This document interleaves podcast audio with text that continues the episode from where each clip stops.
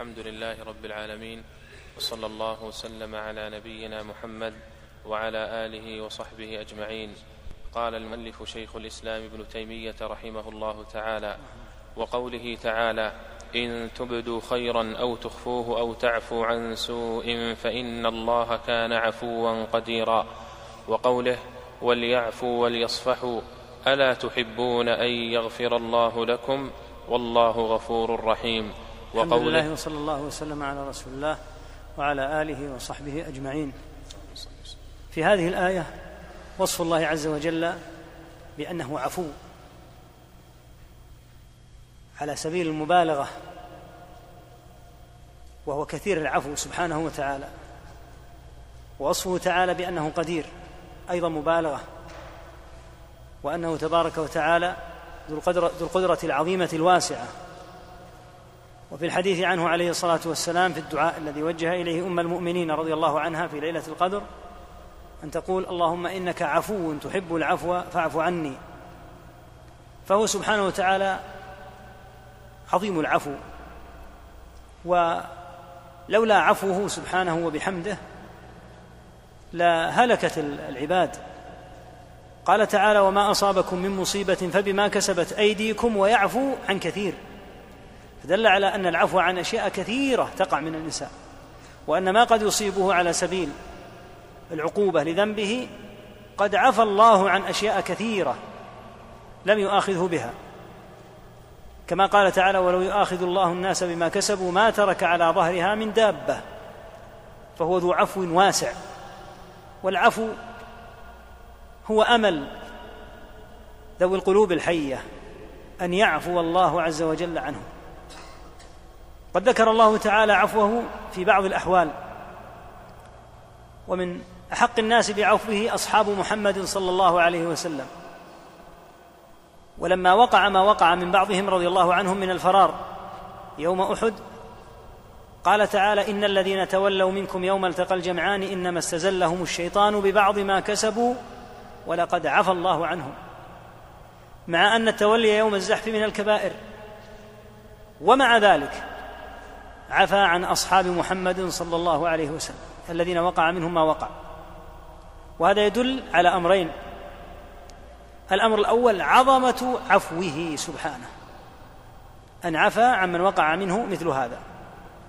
والأمر الثاني كما سيأتي أن أصحاب محمد صلى الله عليه وسلم حق الناس بالعفو والمغفرة من ربهم لما لهم من السابقة رضي الله تعالى عنهم وأرضاهم. وذكر تعالى قدرته وهو ذو القدرة الواسعة التي لا يمكن أن يخرج عنها شيء. ولهذا قال تعالى في غير ما آية على كل شيء قدير فما هنالك شيء إلا والله يقدر عليه سبحانه وتعالى. نعم الآية اللي بعدها. وقوله ولله العزة ولرسوله العزة العزة هي الغلبة والقوة هي هي القوة العزة هي القوة. تقول العرب من عز بز. يعني من قوي استلب. كما قالت الخنساء كأن لم يكونوا حما يختشى. ولكن كما قيل من عز بز. يعني من عز وغلب وقوي بز يعني استلب. فالعزة القوة لله سبحانه وتعالى. ومنه قوله تعالى وعزني في الخطاب يعني غلبني غلبني في الخطاب. فالعزة الحقيقية لله. وكل عزة تكون لأهل أهل الإيمان فإنها من إعزاز الله عز وجل لهم. والعزة الحقيقية الباقية هي عزته تعالى. وإذا اعتز أهل الكفر وتغلبوا وتمكنوا فإن هذا كالظل الزائل. لا تبقى عزتهم لا تستديم لا تستمر. لأن العزة الحقيقية كالملك الحقيقي كما سيأتي في آية الملك. الملك الحقيقي لله. كما قال تعالى الملك يومئذ الحق للرحمن. أما من ملك في الدنيا كما سيأتي فملكه كالظل الزائل. وهكذا العزة. العزة الحقيقية لله سبحانه وتعالى. ثم إنه تعالى يعز رسله عليهم الصلاة والسلام ويعز أهل الإيمان. فالعزة له تعالى ولحزبه سبحانه وبحمده. وهذه الآية رد على مقولة المنافقين. لئن رجعنا إلى المدينة ليخرجن الأعز منها الأذل. يقصد أعداء الله أنهم هم الأعز وأن رسول الله صلى الله عليه وسلم هو الأذل أخزاهم الله. فقال تعالى ولله العزة. ولرسوله وللمؤمنين. ولكن المنافقين كدأبهم في كثير من الأمور. لا يفقهوا ما يفهمون الأمور ولا يعرفونها. إذ العزة الحقيقية هي لله ولمن أعزه ربه تعالى. نعم. وقوله عن إبليس قال فبعزتك لأغوينهم أجمعين. نعم هذا من القسم بالصفة. ولا تقل إن من كلام إبليس لأن ليس معنى كونه من كلام أن إبليس قال هذا أنه ينكر. وإن كان بعض السلف رضي الله عنهم كره الحلف بالعزة لكن الصحيح أنه لا يكره. لأن جبريل عليه الصلاة والسلام كما ثبت في الحديث قد حلف بعزة الله. لما أمره الله بأن ينظر في النار وأن ينظر في الجنة فحلف بعزة الله. لا يسمع بالنار أحد فيدخلها. ولما رأى الجنة حلف بعزة الله لا يسمع بها أحد فلا يدخلها فحفت النار بالشهوات وحفت الجنة بالمكاره. فالعزة صفة من صفات الله. والقاعدة في الحلف أنه يجوز الحلف بالله وبأسمائه وصفاته. الصحيح أنه لا إشكال في الحلف بعزة الله إذ هي صفة. فيجوز أن تقول وقوة الله وسمع الله كما حلف ابن عمر رضي الله عنهما بسمع الله. وتحلف بكلام الله وكلام الله الذي هو صفته سبحانه. ما في هذا إشكال.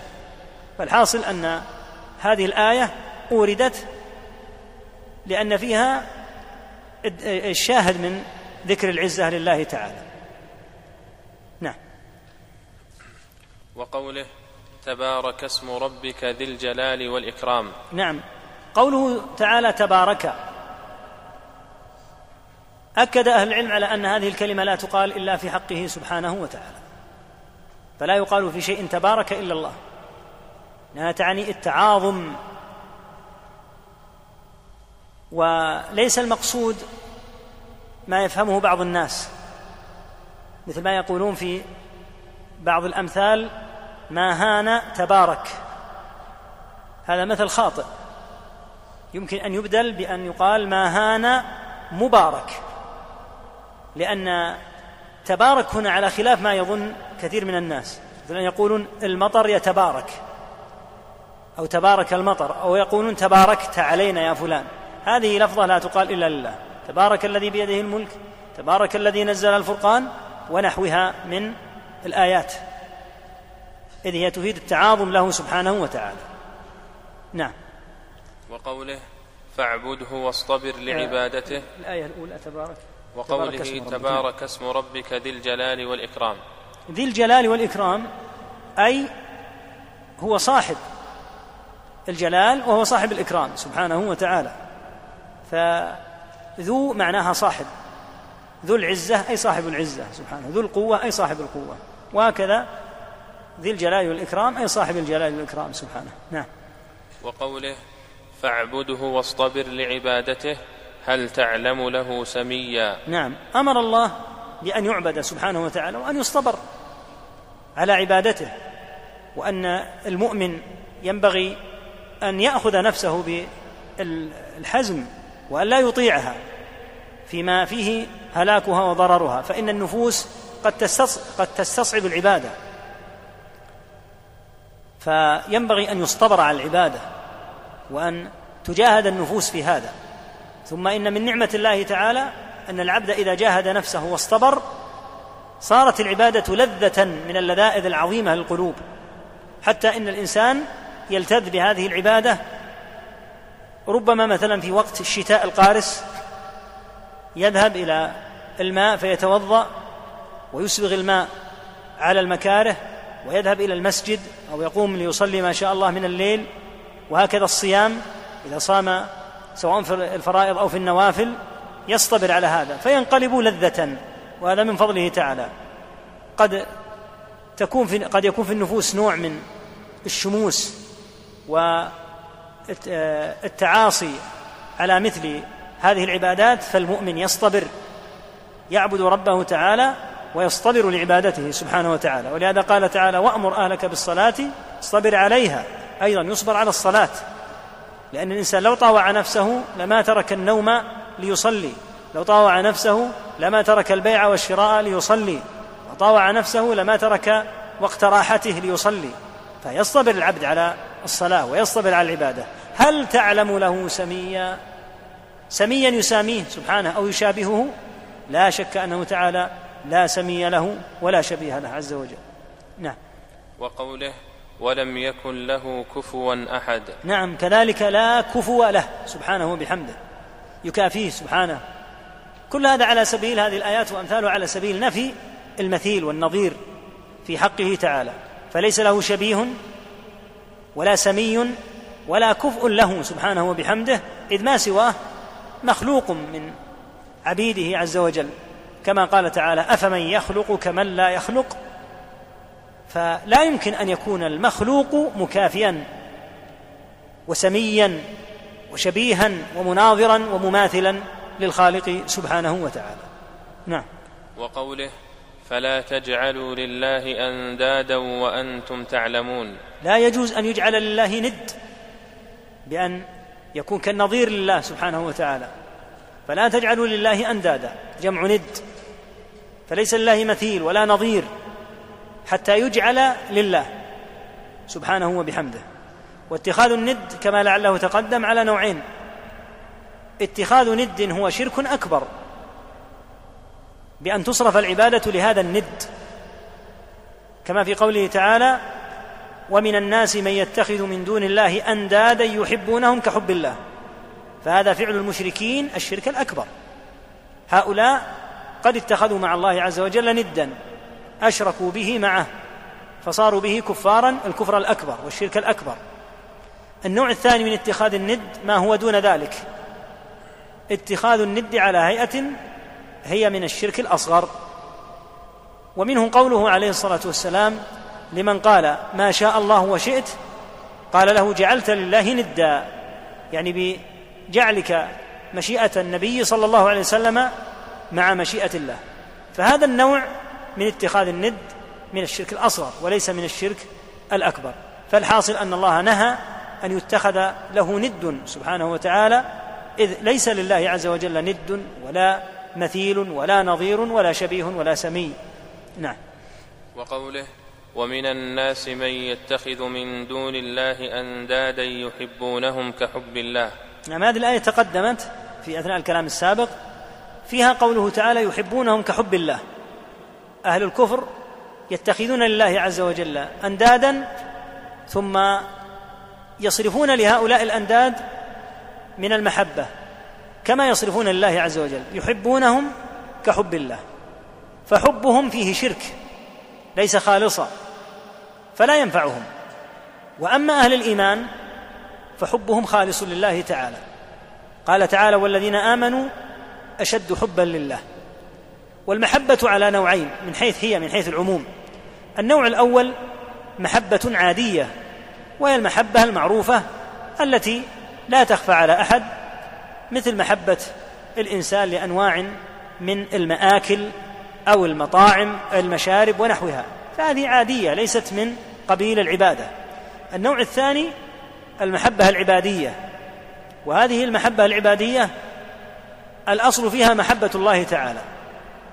قال صاحب تيسير العزيز الحميد رحمه الله هي التي لا تصلح إلا لله. وهي المرادة في الآية هنا والذين آمنوا أشد حبا لله. وضابطها أنها تكون بكمال الخضوع ونهاية الذل. هذه المحبة لا تصرف إلا لله عز وجل. من صرفها لغيره تعالى وقع في الشرك كما كان المشركون يحبون أندادهم كحب الله. نعم. وقوله وقل الحمد لله الذي لم يتخذ ولدا ولم يكن له شريك في الملك ولم يكن له ولي من الذل وكبره تكبيرا. نعم. وقل الحمد لله أمر بحمد الله والله تعالى أمر عباده بأن يحمدوه. وفي الحديث أنه لا أحد أحب إليه الحمد من الله عز وجل. فينبغي الجهر واللهج بحمده وشكره سبحانه وشكره سبحانه. وقل الحمد لله الذي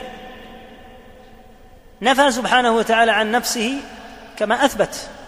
الله تعالى يثبت ما يليق وينفي ما لا يليق. فقوله بعد الاسم الموصول الذي تبيين لما لا ينبغي أن يكون متصفا به. وقل الحمد لله الذي لم يتخذ ولدا.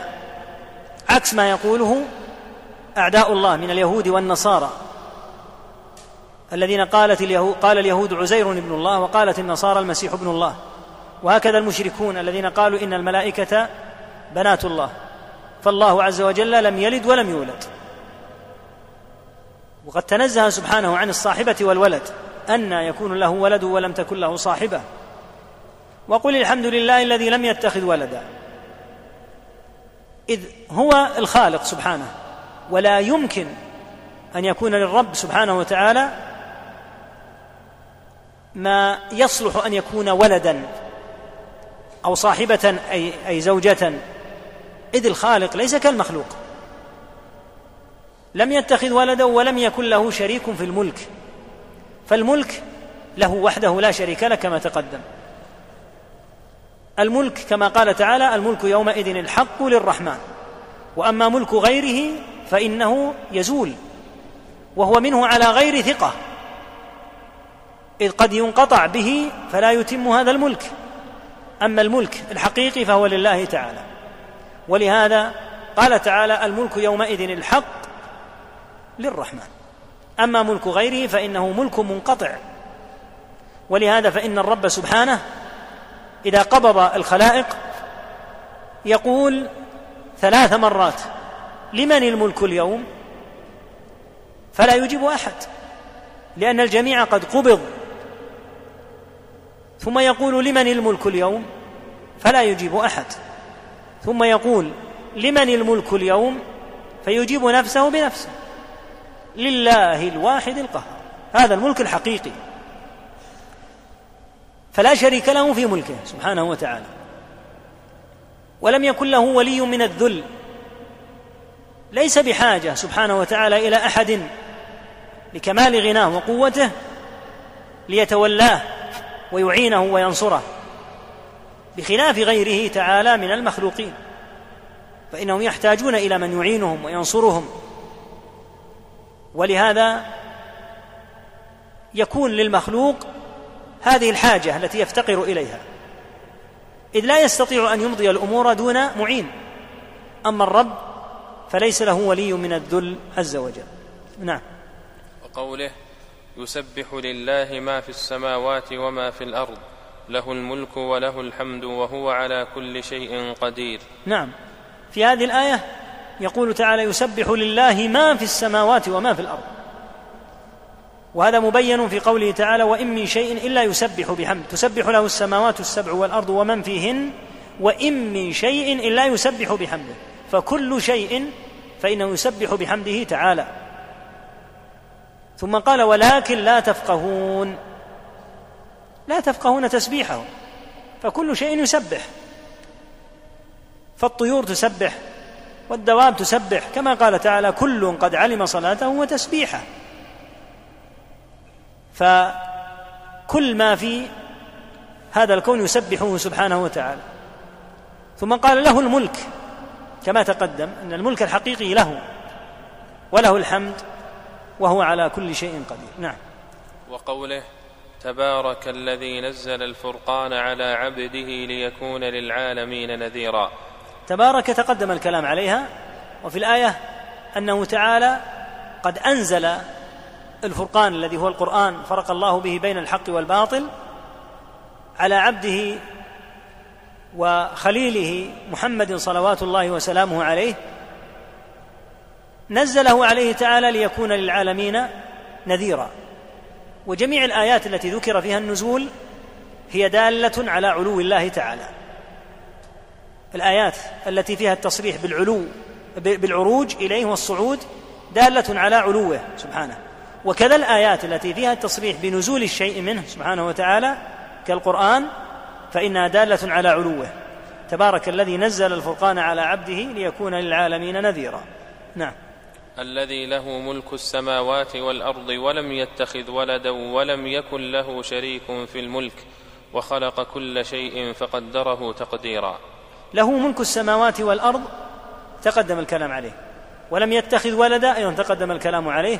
ولم يكن له شريك في الملك سبحانه وبحمده. أعد أعد الآية.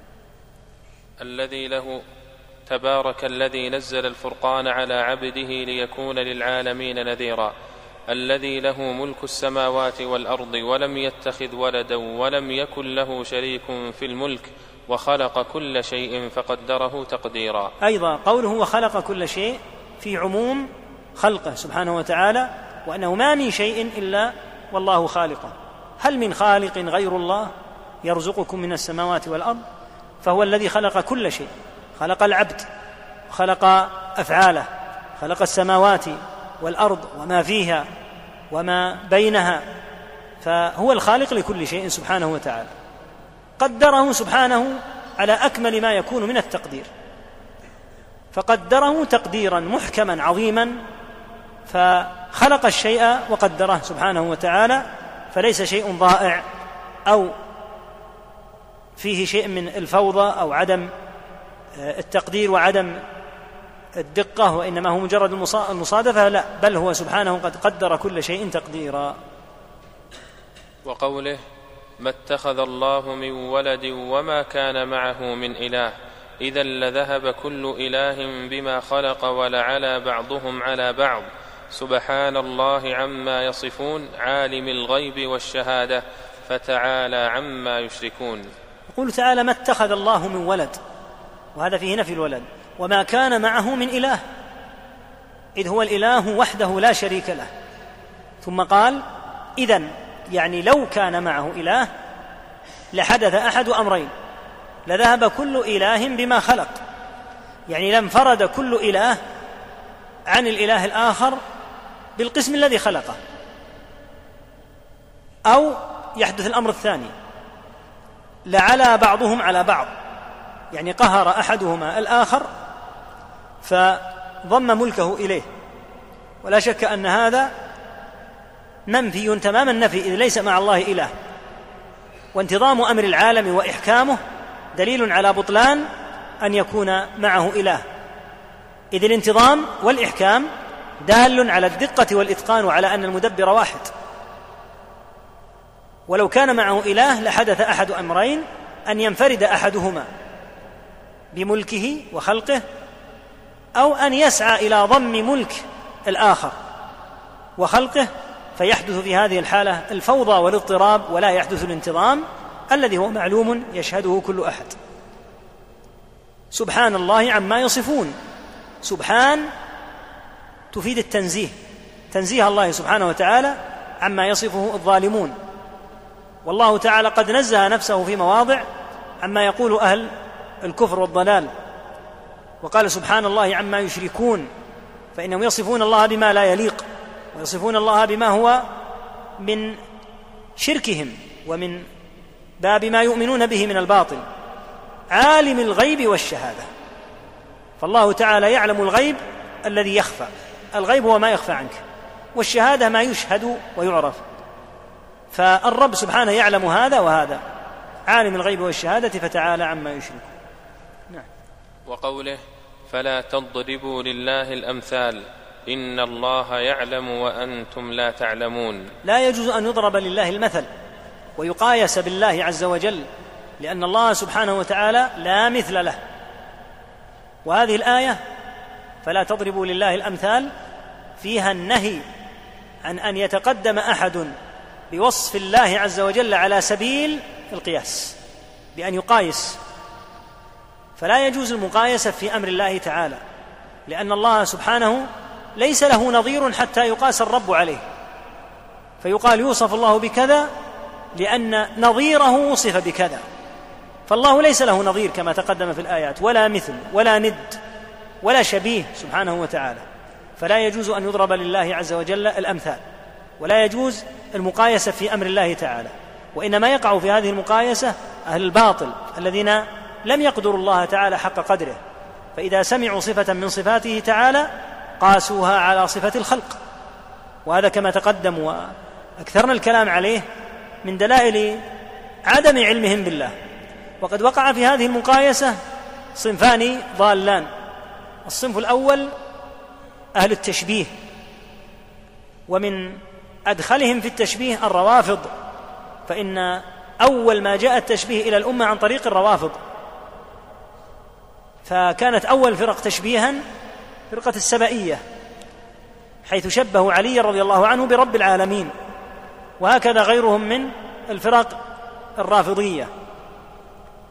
وغيرهم أيضا بعد ذلك من الفرق ومنهم عدد من المتصوفة فإن لديهم تشبيها قبيحا جدا لله تعالى بمعظميهم ومن يزعمون فيهم الولاية. الصنف الثاني من الذين وقعوا في هذا التشبيه هم أهل التعطيل. يشمل ذلك الجهمية والمعتزلة وأمثالهم من المعطلة. فإن قلت كيف يكونون مشبهة وطريقهم عكس طريق المشبهه تماما. فالجواب ما قاله أهل العلم أن كل معطل فهو مشبه لأنه لم يعطل صفة الله حتى شبهها وقاسها بصفة المخلوق. فلما شبهها وضرب لها, وضرب لها المثال بصفة المخلوق نفاها بعد ذلك. فكل معطل فتعطيله هو المرحلة الثانية للأولى. لأنه شبه الله تعالى في صفته كأن يسمع صفة السمع والبصر. فيشبه صفة السمع في الله والبصر في الله بصفة المخلوق. هذه المرحلة الأولى. وهو بهذا الفعل مشبه. ثم إنه في الخطوة الثانية ينفي هذا الذي توهمه في صفة الله تعالى. فما جرهم إلى التعطيل إلا التشبيه والتمثيل. نعم. وقوله قل إنما حرم ربي الفواحش ما ظهر منها وما بطن والإثم والبغي بغير الحق وأن تشركوا بالله وأن تشركوا بالله ما لم ينزل به سلطانا وأن تقولوا على الله ما لا تعلمون. نعم. الرب سبحانه يحرم ما شاء ويحل ما شاء ويوجب ما شاء فالحرام ما حرمه. والحلال ما احله سبحانه وتعالى. ومما حرم رحمة بالعباد هذه الأمور الفواحش. وهي جمع يراد به الشيء الذي تناهى في السوء وكثر في خبثه. فالله تعالى حرم الفواحش. ما ظهر من هذه الفواحش وما بطن. وحرم الإثم. والآثام كثيرة مما يفعله الإنسان. أما البغي ففيه تعدي على غيره فكأن في الإثم شيء من خطأ الإنسان المتعلق به والبغي ما يتعدى إلى غيره. وأن تشركوا بالله حرم الله عز وجل الشرك صغيرا كان أم كبيرا نعوذ بالله من صغيره وكبيره.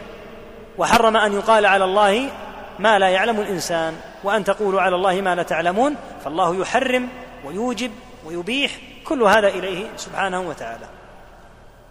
نعم. وقوله الرحمن على العرش استوى في نعم. سبعة مواضع. في سورة الأعراف قوله إن ربكم الله الذي خلق السماوات والأرض في ستة أيام ثم استوى على العرش. وقال في سورة يونس عليه السلام إن ربكم الله الذي خلق السماوات والأرض في ستة أيام ثم استوى على العرش وقال في سورة الرعد الله الذي رفع السماوات بغير عمد ترونها ثم استوى على العرش وقال في سورة طه الرحمن على العرش استوى وقال في سورة الفرقان ثم استوى على العرش الرحمن وقال في سورة ألف لام ميم السجدة الله الذي خلق السماوات والأرض وما بينهما في ستة أيام ثم استوى على العرش. وقال في سورة الحديد هو الذي خلق السماوات والأرض في ستة أيام ثم استوى على العرش. هذه الآيات كلها سبع آيات بدءا من سورة الأعراف إلى سورة الحديد فيها التصريح باستواء الله تعالى على العرش.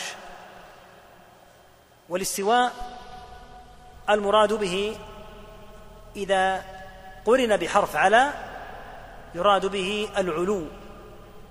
فقوله تعالى استوى على العرش المراد به أنه قد علا سبحانه وتعالى على العرش وارتفع عليه سبحانه وبحمده.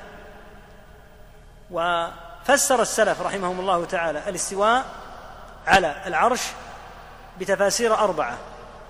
كلها لا يناقض بعضها بعضا مؤداها غير متناقض. جمعها ابن القيم رحمه الله تعالى بقوله ولهم عبارات عليها أربع قد حصلت للفارس الطعان وهي استقر وقد علا وكذلك ارتفع الذي ما فيه من نكران. وكذاك قد صعد الذي هو رابع. وأبو عبيدة صاحب الشيباني يختار هذا القول في تفسيره أدرى من الجهمي بالقرآن. فلهم هذه العبارات في تفسير الاستواء وهي دالة على أنهم يقرون الاستواء على حقيقته وأن معناه أن الرب سبحانه قد ارتفع على العرش. والاستواء من الصفات الفعلية لأنه سبحانه وبحمده إنما استوى على العرش بعد خلق السماوات والأرض. كما في قوله تعالى إن ربكم الله الذي خلق السماوات والأرض في ستة أيام ثم استوى على العرش. فدل على أنه استوى على العرش سبحانه وتعالى بعد أن خلق السماوات والأرض. وهذا الاستواء من علامات أهل السنة الجلية البارزة ومن أظهر علامات المعطلة عدم الإقرار بالاستواء وصرفه عن معناه إلى المعنى الذي أول من قالته المعتزلة. ثم انتشر في كتب كثير من المتأخرين. من الأشاعرة والماتريدية وغيرهم. فالاستواء معناه العلو وبذلك فسره السلف. وفي حديث المعراج أن النبي عليه الصلاة والسلام عرج به إلى السماء الدنيا فوجد فيها آدم ثم الثانية ثم الثالثة ثم الرابعة ثم الخامسة ثم السادسة ثم السابعة. وكلمه الرب كفاحا يعني مباشرة. وفرض عليه تعالى الصلوات خمسين ثم خففها تعالى إلى خمس. كل هذا دال على أن الله تعالى في العلو وعلى أنه سبحانه وتعالى قد استوى على عرشه الذي هو فوق جميع السماوات. والدليل على أن العرش أعلى المخلوقات ما ثبت عنه عليه الصلاة والسلام من قوله إذا سألتم الله فسلوه الفردوس فإنه أعلى الجنة وأوسط الجنة ومنه تفجر أنهار الجنة وسقفه عرش الرحمن. فبين أن الفردوس أعلى الجنة ثم بين أن سقف الفردوس عرش الرحمن. فكون السقف الفردوس واضح في أن العرش فوق الفردوس ولا يعرف مطلقا. في الأمة من أنكر الاستواء لا من الصحابة ولا من التابعين رضي الله عنهم حتى نبغ الجعد بن درهم وهو أول من قال إن الاستواء على العرش معناه الاستيلاء وعطله. وعنه تلقته المعتزلة واشتهر منهم وإن كان أول من قاله هو الجعد. وتلقاه عنه تلميذه الجهم لكن لكثرة ما قالته المعتزلة صار ينسب القول لهم. وإلا فأول من قال بهذا القول الخبيث هو الجعد. والجعد بن درهم تقدم أن أهل العلم أفتوا بقتله وانه قتل في يوم عيد الأضحى. قتله أحد أمراء بني أمية وهو خالد بن عبد الله القسري.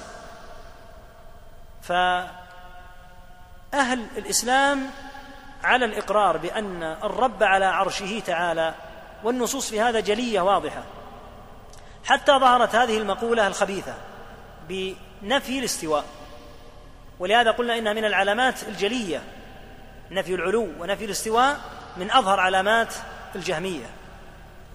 فنفوا عن الله تعالى صفة الاستواء. وقالوا إن المقصود بالاستواء الاستيلاء على العرش. فقوله ثم استوى قالوا ثم استولى. وهذه المقولة منهم كذب على النص وكذب على اللغة. ولهذا لما قيل لابن الاعرابي من قبل أحد المعتزلة أتجد في الاستواء في اللغة أن معنى استوى على العرش استولى عليه؟ قال اسكت فإن الاستيلاء لا يكون إلا بعد مغالبة. إذا قيل استولى معنى ذلك أنه كان في أول الأمر عاجزا إلى أن تمكن من الاستيلاء. كما يقال استولى المسلمون على بلد كذا وكذا بعد أن قاتل أهلها مدة من الزمن. إذ الاستيلاء لا يكون إلا بعد مغالبة. ثم قوله تبارك وتعالى استوى على العرش. إذا كان المقصود بالاستواء الاستيلاء فالله كما تقدم في الآيات السابقة له ملك كل شيء سبحانه وتعالى. ملك السماوات وملك الأرض وملك ما بينهما وملك العرش. فلماذا قال ثم استوى على العرش؟ استولى على العرش معناه عياذا بالله من مقالة السوء. فالله مستولي بمعنى أنه يملك كل شيء لا العرش وحده بل هو سبحانه يملك كل شيء السماوات والأرض وما بينها وما فيها ويملك العرش سبحانه وتعالى. فإذا قيل إن معنى استوى استولى ترتب على ذلك أن يكون بعد مغالبة. والآية فيها ثم استوى. فكأن المعنى المعنى عياذا بالله أن الله تعالى غالب العرش ولم يتمكن منه إلا بعد أن خلق السماوات والأرض وبعد ذلك استولى عليه. وهذا من أفسد ما يكون من التفسير. ومن عجب أن الأشاعرة المتأخرين ينتشر فيهم أن الاستواء معناه الاستيلاء مع أن شيخ المذهب أبو الحسن الأشعري في كتابه الإبانة ينسب القول بتفسير الاستواء. هذا التفسير ينسبه إلى المعتزلة والجهمية. ويناقشهم. يقول كيف تقولون إن معنى استوى استولى؟ الاستواء لا يكون الا الاستيلاء لا يكون إلا بعد غلبة. وناقشهم في هذا ونسب القول بأن الاستواء معناه الاستيلاء نسبه إلى الجهمية وإلى المعتزلة. ومع ذلك هو المنتشر الآن عند المتأخرين من الأشاعرة. وذلك أن المتأخرين من الأشاعرة وهكذا من قبلهم من الرازي والجوين ونحوهم خالفوا أبا الحسن الأشعري مع أنه إمام المذهب وينتسبون إليه فيقال الأشعرية والأشاعرة خالفوه في مسائل كثيرة ومع ذلك استمروا ينتسبون إليه. فهذه النسبة ليست بسليمة. إذ هي انتساب إلى من يتبرأ من مقولة المعتزلة وعاداهم ثم استقروا على مقولات هي من مقولات المعتزلة. فالحاصل أن الاستواء دلت النصوص القاطعة على أن معناه العلو وهذا الاستواء على العرش من أعظم الأدلة على علوه تبارك وتعالى إذ العرش كما تقدم العرش هو سقف المخلوقات وأعلى المخلوقات. وهذا العرش أعظم مخلوقات الله تعالى. وفي الحديث أن السماوات السبع والأرضين السبع عند الكرسي كدراهم سبعة ألقيت في ترس والدرع. والكرسي بالنسبة للعرش كحلقة ألقيت في فلاة. فإذا كان الكرسي بهذه العظمة حتى إن السماوات السبع والأراضين السبع بالنسبة للكرسي كأنها دراهم سبعة درهم صغير درهم من الفضة. صغير الحجم كأن هذه السماوات السبع والأرضين السبع كأنها سبعة دراهم ألقيت في ترس الترس واسع. هذا الكرسي بالنسبة إلى العرش كحلقة.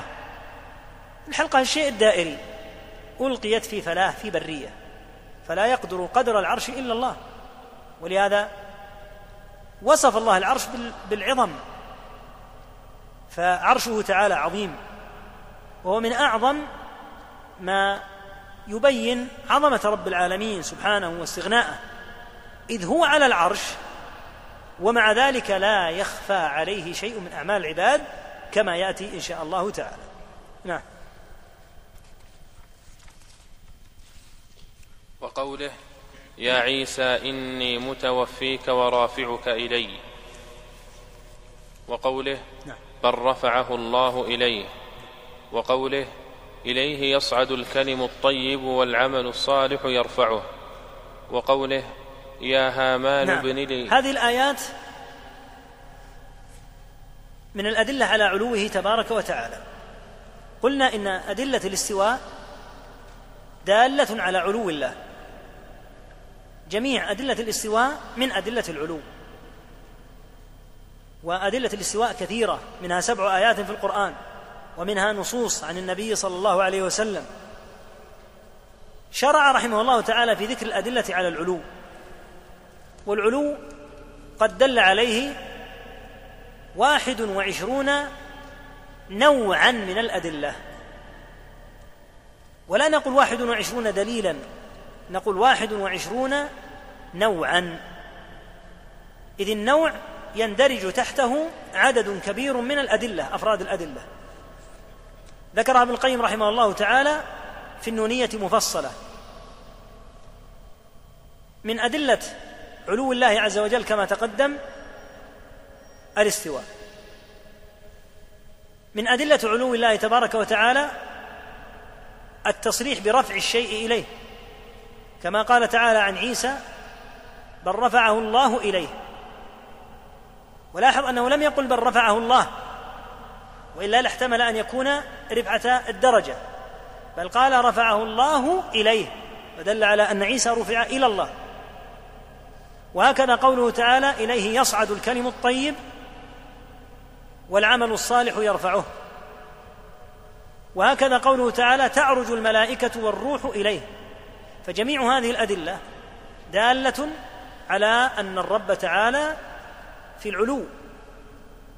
وهذه الأدلة إذا أفردت بلغت أكثر من ألف دليل كما قال ابن القيم وشارح الطحاوية. يعني إذا أخذت بكل نص على حدة وجمعتها فإنك تجمع ما يزيد على ألف دليل. فعندنا آيات الاستواء سبع وهي في القرآن. والأحاديث الدالة على أن الله تعالى استوى على عرشه كثيرة جدا في السنة. فتجمع فيما يتعلق باستواء الله عز وجل عددا كثيرا من الأدلة. فهذا النوع الأول. النوع الأول من أدلة علو الله تعالى أدلة الاستواء على العرش. النوع الثاني التصريح برفع الشيء إليه كما في قوله تعالى بل رفعه الله إليه وكما في حديث إن الله لا يستحي من عبده إذا رفع إليه يديه فإن العبد إذا رفع اليدين إلى الله عز وجل يكون قد دعا. ولو أنه رفع وجه يديه نحو مخلوق هكذا يسأله لكان من الشرك العظيم لأنه اتجه إليه داعيا. ولهذا أخبر النبي صلى الله عليه وسلم أن رفع اليد إنما هو إلى الله. فالتصريح بالرفع هو دليل على علوه تعالى. ومن أعجب العجب وأغرب الغرائب أن النفاة من المعطلة يقرون بعروج النبي صلى الله عليه وسلم. ثم إنهم يقولون إن هذا العروج من دلائل نبوته صلى الله عليه وسلم ولا شك في ذلك. ولكن هذا العروج على أي شيء يدل أيضا؟ لا شك أنه يدل على علو الله ولا سيما في الروايات المفصلة. كما تقدم أنه وجد في السماء الأولى آدم وجد في السماء الثانية فلانا من الملائكة وجد في الرابعة هارون وجد في السادسة موسى وجد في السابعة إبراهيم ثم ارتفع به إلى مستوى يسمع فيه صريف الأقلام يعني أقلام الملائكة التي تكتب. ثم كلمه الرب تعالى كفاحا. معنى ذلك أن العرش فوق السماوات السبع. فيقرون بالعروج لأنه من دلائل النبوة. ثم إذا قيل لهم إن العروج دال على العلو اضطربوا غاية الاضطراب. لأنهم إن نفوا العروج نفوا هذه الدلالة العظيمة من دلائل نبوة نبينا صلى الله عليه وسلم. وإن أقروه على المفصل في الروايات فلا شك أنه يلزمهم الإقرار بأنه تبارك وتعالى في العلو. فالحاصل أن الأدلة كثيرة جدا وهي أنواع عددها واحد وعشرون كما تقدم في كل نوع عدد من أفراد الأدلة. ومنها ما ذكر من التصريح برفع الشيء إليه تعالى. نعم. وقوله يا هامان ابن لي صرحا لعلي أبلغ الأسباب. أسباب السماوات فأطلع إلى إله موسى وإني لأظنه كاذبا. هذه الآية من الآيات التي تبين لطالب العلم معنى قول أهل العلم جعل الدليل الذي يستدل به الخصم دليلا عليه. فإن هذه الآية استدل بها نفاة العلو. وقالوا إن الذي يقر بأن الله في العلو قد اعتقد عقيدة فرعون لأن فرعون أمر هامان بأن يبني له صرحا فيطلع إلى إله موسى. وهذا الدليل هو دليل عليهم من عدة جهات. الجهة الأولى أن القرآن صريح في أن مو في أن فرعون لا يقر أصلا بوجود الله. كما قال تعالى عنه قال وما رب العالمين؟ وقال ما علمت لكم من إله غيري؟ وقال لئن اتخذت الها غيري لأجعلنك من المسجونين. فمن قال إن فرعون يقر بالرب حتى يقر له بالعلو؟ ففرعون أصلا كان جاحدا للرب. ثم في الآية كما قال أهل العلم قرينة عظيمة جدا على أن مو على أن فرعون إنما قال هذا الكلام تكذيبا لموسى لأن موسى عليه الصلاة والسلام أخبره أن رب العالمين هو الذي أرسله وأن رب العالمين في السماء. والقرينة الدالة على هذا في الآية أن فرعون قال ابن لي صرحا لعلي أبلغ الأسباب أسباب السماوات فأطلع إلى إله موسى. فهذه إضافة يقول فيها إن موسى يدعي أن له ربا ويدعي أن هذا الرب في العلو. فابن الصرح لي لأبطل قول موسى فأثبت أنه ليس هناك رب. فقوله اله موسى دليل على أن موسى عليه الصلاة والسلام الذي أخبره أن الله رب العالمين الذي أرسله وأنه هو رب العالمين الحقيقي وأنه هو رب موسى كما قال قال ربكم ورب آبائكم الأولين. وبين لفرعون أنه كذاب في دعواه نفي الرب سبحانه. فقال تعالى عن موسى مخاطبا فرعون لقد علمت ما أنزل هؤلاء إلا رب السماوات والأرض. يعني أنت تعلم هذا في قرارة نفسك ولكنك تظهر الجحد مكابرة وعنادا. فهذه الآية من أظهر الأدلة على أن موسى عليه الصلاة والسلام كما قال لفرعون إن رب العالمين هو الذي أرسله أخبره أن رب العالمين في السماء.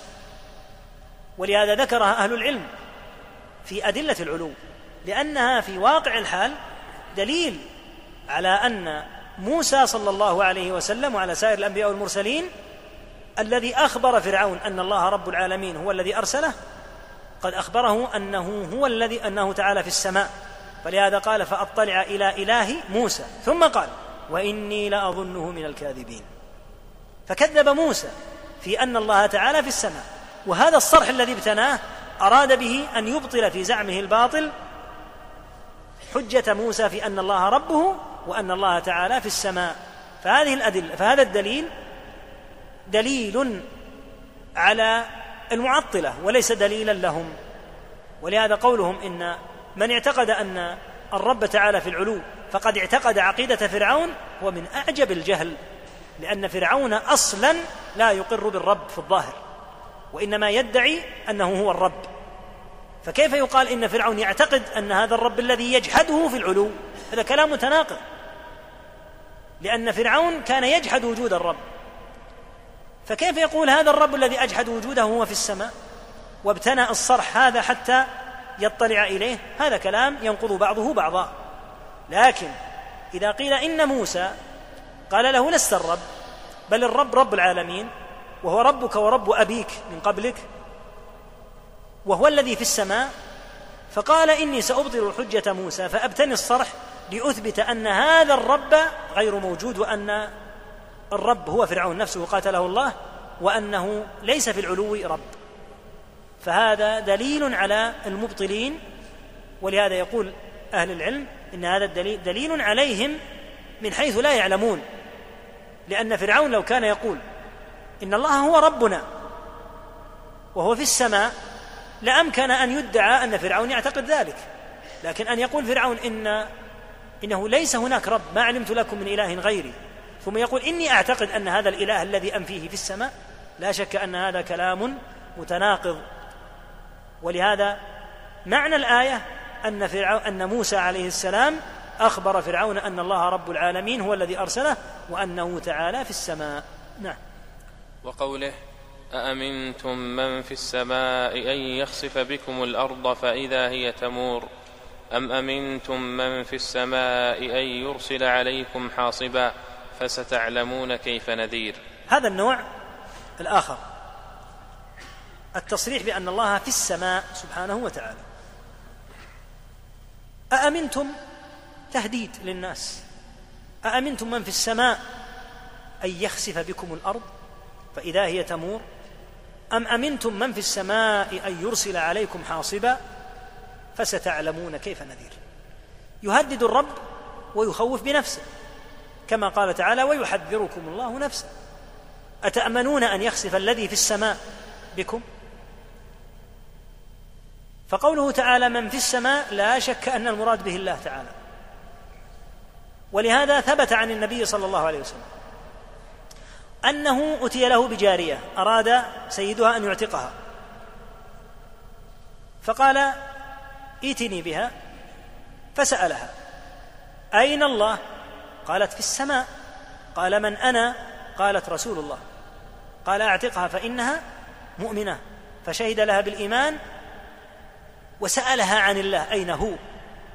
لأن النبي صلى الله عليه وسلم لما أراد معاوية بالحكم أن يعتق هذه المرأة أراد النبي صلى الله عليه وسلم أن يتبين هل هي مؤمنة أو غير مؤمنة. فطلب أن يؤتى بها إليه. لأن الجارية يحتمل أن تكون سبيت وهي مشركة وبقيت على شركها. وفي بعض الروايات أنه سأل صلى الله عليه وسلم جارية خرساء يعني ما تتكلم. قال أين الله؟ فأشارت إلى السماء. قال من أنا؟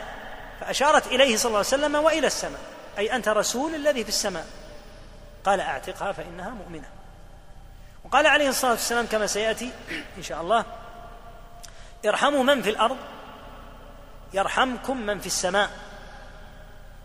ولا يستطيع أحد أن يقول إن رحمة من في السماء هي رحمة غير الله تبارك وتعالى. فالتصريح بأن الله في السماء دليل جلي واضح على أنه في العلو وقوله في السماء فسرت بأحد تفسيرين. في السماء بمعنى على السماء كما في الحديث ارحموا من في الأرض يعني من على الأرض. قالوا في هنا بمعنى على. ارحموا من على الأرض يرحمكم من على السماء. أو أن المراد بالسماء مطلق العلو. يرحمكم من في السماء الذي هو في العلو سبحانه وتعالى وهو صريح جدا في أنه سبحانه وتعالى في العلو.